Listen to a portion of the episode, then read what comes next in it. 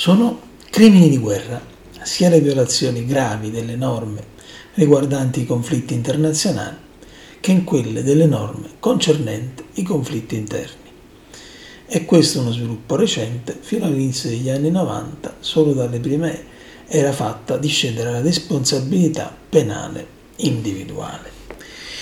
È chiaro che stiamo parlando di diritto internazionale, è chiaro che stiamo parlando di definizioni,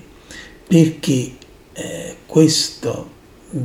questa definizione di crimini di guerra sta pian piano arrivando nelle cronache di tutti i giorni relative alla guerra israelo-palestinese e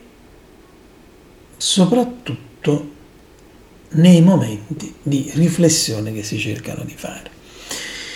Infatti, e io sto leggendo semplicemente la Treccani in questo momento, eh, i crimini di guerra possono essere distinti in quattro gruppi. Crimini contro persone protette,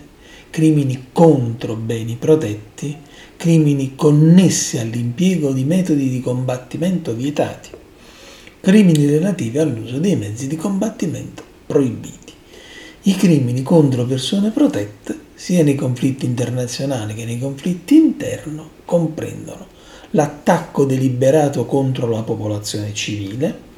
o singoli civili che non partecipino direttamente alle ostilità, l'uccisione e la tortura di prigionieri di guerra, il reclutamento di bambini soldato, l'attacco deliberato contro il personale di una missione di assistenza umanitaria o peacekeeping a cui si è riconosciuta la protezione spettante ai civili. Dunque, è chiaro che se pensiamo a quanto sta accadendo a Gaza, questo discorso dei crimini di guerra è un discorso che ha un grande fondamento e andrebbe fatto in ogni momento, perché se è vero come è vero che ci stanno continuando a parlare sempre del legittimo diritto di Israele a difendersi, e per carità, chi lo nega? Assolutamente. E se ovviamente tutto viene fatto discendere in maniera molto arbitraria, sia chiaro, da quanto accaduto il 7 ottobre, che resta pur sempre qualche cosa di assolutamente inumano, di assolutamente impensabile. Ecco, Fermo restando queste due cose, è chiaro che le azioni di Israele oggi nella striscia di Gaza sono crimini di guerra. Sono crimini di guerra contro l'umanità, perché rientrano proprio in quella fattispecie che poco prima andavamo a leggere. E, ed è fondamentale capire che non basta avere ragione. Eh, bisogna poi non mettersi dalla parte del torto,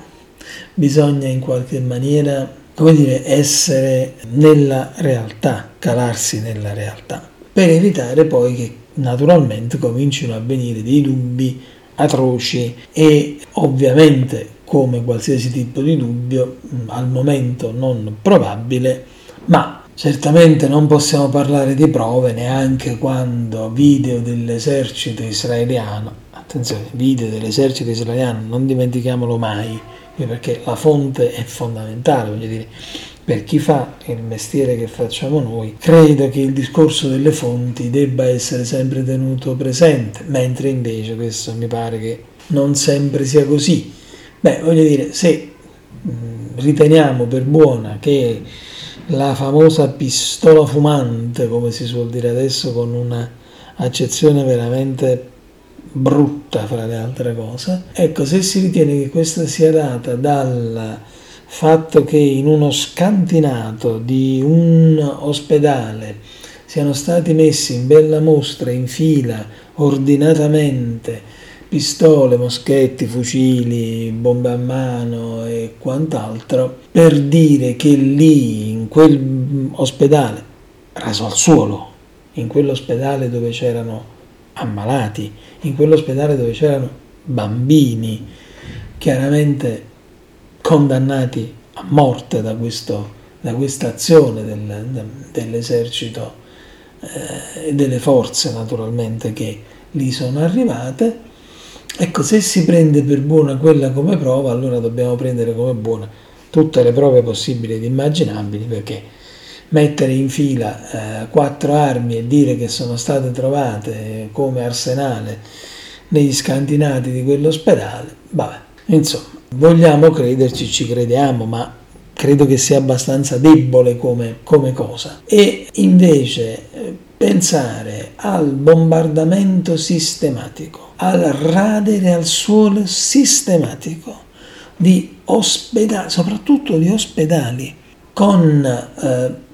il pretesto, la scusa, la, mm,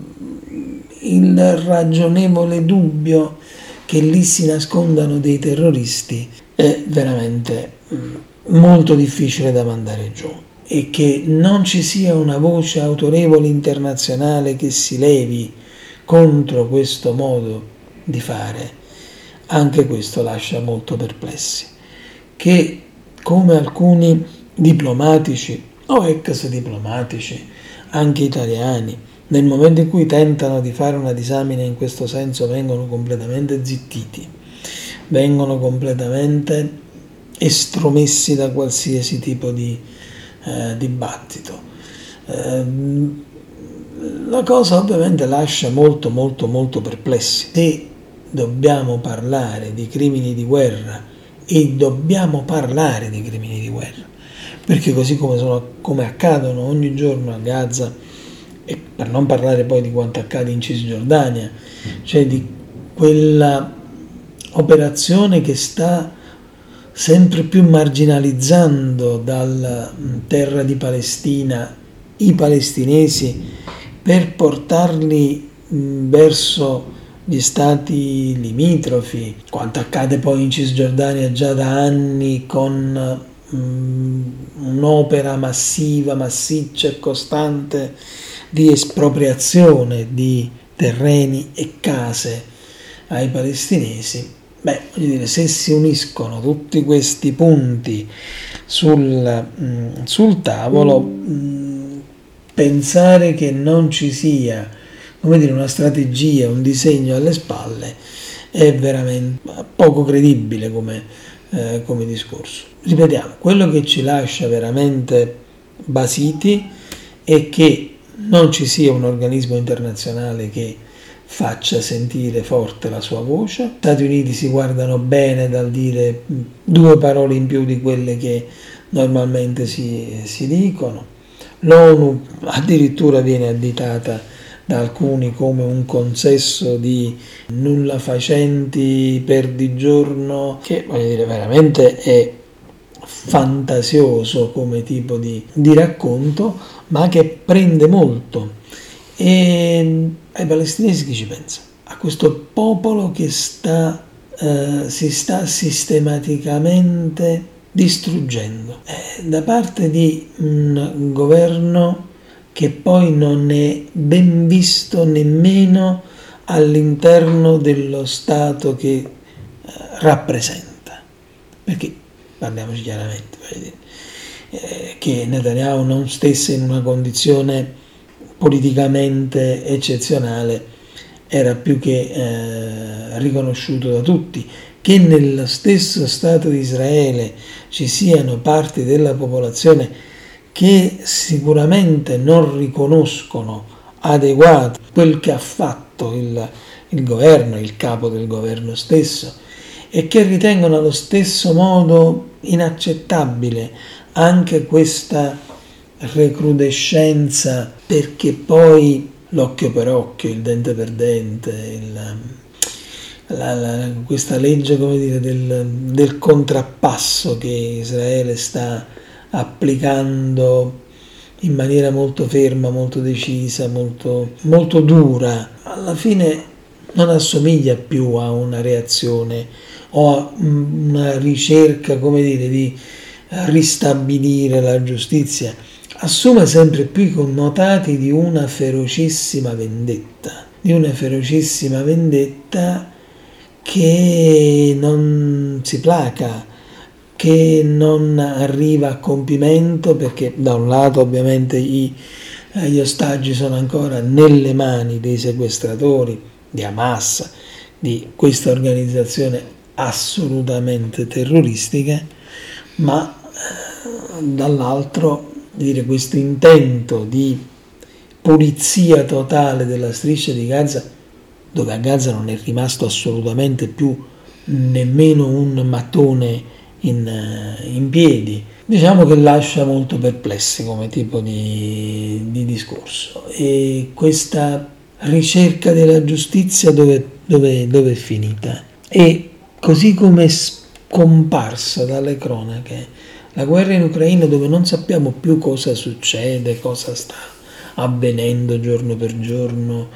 eh, chi avanza, chi arretra, e mentre fino a un mese e mezzo fa sembrava che fosse il centro del, del mondo, fra poco la stessa sorte la subirà anche eh, il conflitto israelo-palestinese perché, come dire, tra virgolette, passerà eh, di moda e sarà mm, posto in secondo piano, ma come in Ucraina, anche in Palestina ci sono popolazioni che soffrono, ci sono bambini che muoiono ogni minuto, ci sono azioni di cui qualcuno poi dovrà dare conto, ma dare conto a chi e quando? È la nostra domanda.